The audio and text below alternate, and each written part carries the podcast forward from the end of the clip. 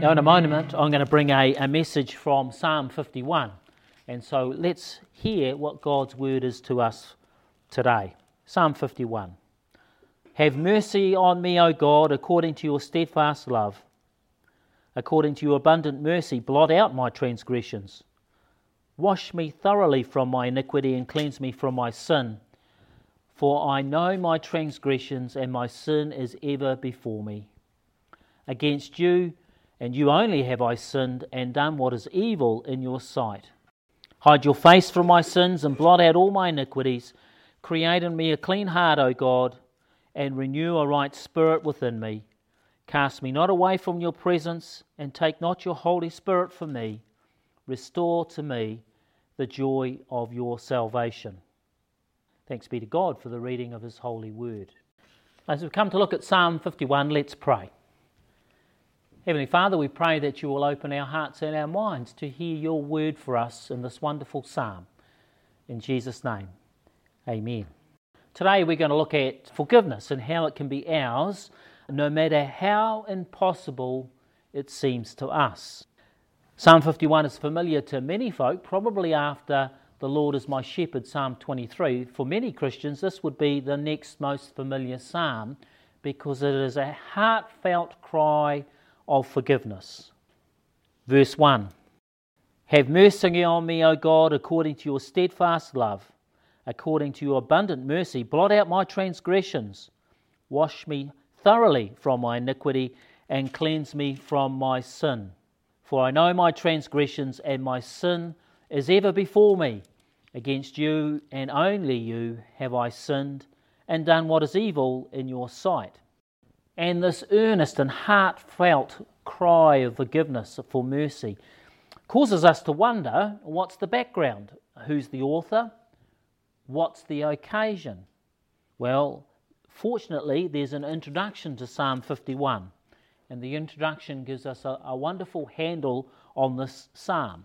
It says, To the choir master, a psalm of David, when Nathan the prophet went to him after David had gone into Bathsheba. So, David is the author of the psalm, and there are a series of incidents with Bathsheba that is the occasion.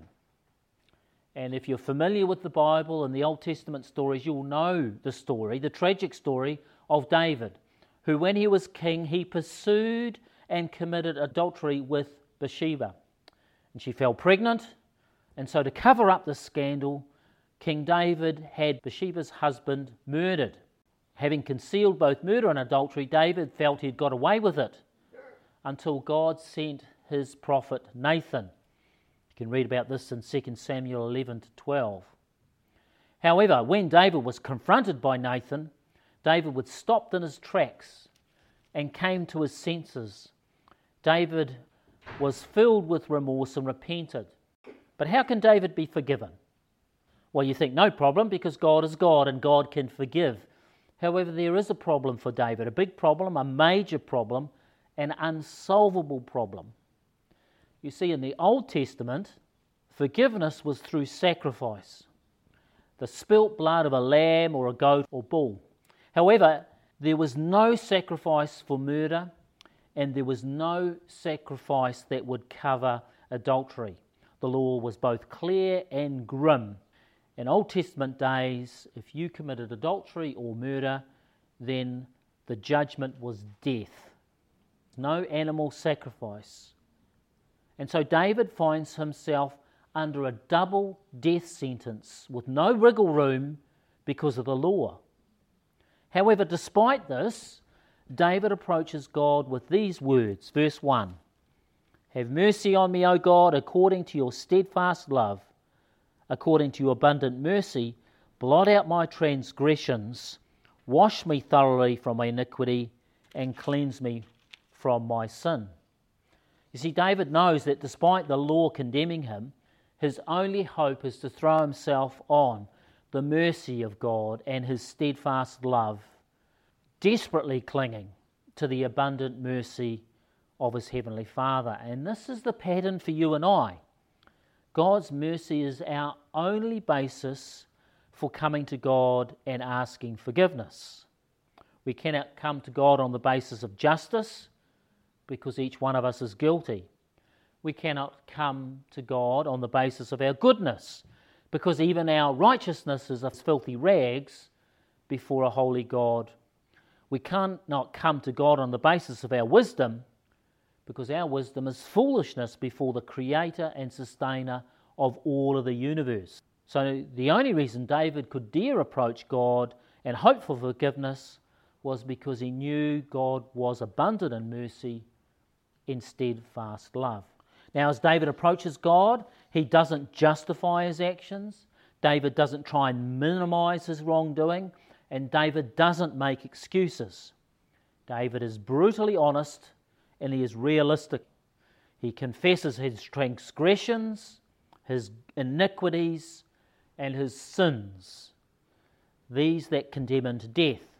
So, in his confession, he stands without hope, exposed, vulnerable, and guilty, with his only appeal to the mercy of God. And we notice how David is very specific in his plea. He asks God that his transgressions may be blotted out, his iniquities washed away, and his sin cleansed. Blotted out, washed away, and cleansed. It's a big ask, but this is what God does when we ask His forgiveness. And as I mentioned, there's a tension within this plea. On the one hand, David appeals to God's mercy, but on the other hand, in the law, there is no provision for his forgiveness, not for murder and adultery. And so, even as he prays verses 9 to 12, this desperate prayer continues, there seems to be no way out. Verse 9 Hide your face from my sins and blot out all my iniquities. Create in me a clean heart, O God, and renew a right spirit within me. Cast me not away from your presence. Take not your Holy Spirit from me. Restore to me the joy of my salvation. You see, the law demands that God not hide his face, that, he, the law demands that God not make his heart clean and not renew his spirit the law demands that he be cast out from God's presence, the Holy Spirit be taken away from David, and he be removed from those who share God's salvation. And yet, God answers David's prayer. It's just a wonderful, wonderful miracle. We see in 2 Samuel chapter 12 that David is praying in his home. He's praying and fasting. And then, after a time, he gets up, washes, goes to the temple, worships God in the temple for this answered prayer, then comes back and breaks his fast, forgiven. David is restored. And we think, how can this be possible? Because the law still condemns David. How can God forgive David? Well, God's forgiving David here points to a future time, a time that prophets like Isaiah and the other prophets also pointed to. So Isaiah wrote this Come now, let us reason together, says the Lord. Though your sins are like scarlet, they shall be white as snow. Though they be as red as crimson, they shall be like wool. And Isaiah is prophesying a time that would come when the worst of the worst sins would be blotted out as white as snow, not by the blood of a lamb, but by the blood of the Son of God. So when David is forgiven here in Psalm 51, it's on the basis of what Christ's future death, his bloodshed, would bring to David. In fact, all of the blood sacrifices that brought forgiveness in the Old Testament were a temporary covering until the blood of Jesus came. Christ bore the punishment of David that David so deserved so David could be forgiven. And we see this so wonderfully clearly in Colossians chapter 2 verse 13. This describes in, in one verse what Jesus did on the cross. Colossians 2:13. Having forgiven us all our trespasses, how? By cancelling the record of debt that stood against us with its legal demands. God then set this aside, nailing it to the cross. So we have the law of God that condemns us, And while Jesus was on the cross, God took that law, nailed it to the cross, and then all the punishment that law demanded fell on Jesus. And then with the death of Jesus, the law was taken away. But because Christ was resurrected and his blood was shed for us, no matter what we've done, even if we've been like David, we can be forgiven. And some of you are saying, Well, I haven't committed adultery and I haven't committed murder and my sins are very small. So, it's not a problem. Well, it is still a problem, you see, because on the Sermon on the Mount, Jesus was very clear. Jesus said that if anyone looks at a woman or another person with lust, that person is guilty of adultery, just with a look. And then Jesus said, if anyone is angry with the brother or sister, just angry, in their heart they are guilty of murder. And so the Sermon on the Mount makes it very clear that there are no little sins, that you and I are guilty and need the forgiveness that David received. We need the forgiveness of Psalm 51. And the good news of the gospel is you can know this forgiveness today. You can, like David, pray Psalm 51.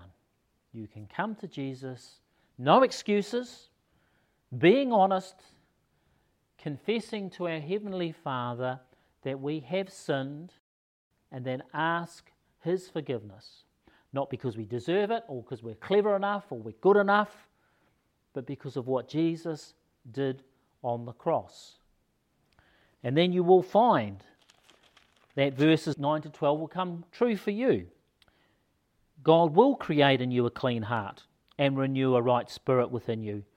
God will not cast you away from his presence and will not take the Holy Spirit from you. He will restore to you the joy of your salvation. This can be yours if you allow yourself to be humbled by the gospel. Humbled and grateful for what Jesus did on the cross for you. Humbled and repentant as we ask Jesus to be Lord of our life, confess our sins, and for his blood to cover and cleanse. This is the promise of God's word, the great and wonderful news of God, our Heavenly Father's love for you through Jesus Christ, made real by the Holy Spirit. Today is the day of your salvation. Today is the day of your forgiveness. Let's pray. Heavenly Father, we are amazed and staggered and are in wonder of your great forgiveness for us. It astounds us that you forgave David for murder and adultery. And it astounds us that you forgive the very blackness of our hearts and the deepest sin that we hide when we confess to you and ask your forgiveness. Heavenly Father, may your Holy Spirit make that forgiveness real to us. May we have your peace that we know you we're forgiven. May we have joy knowing that we are your daughters and your sons. Make the good news real to us, we pray. In Jesus' name, amen.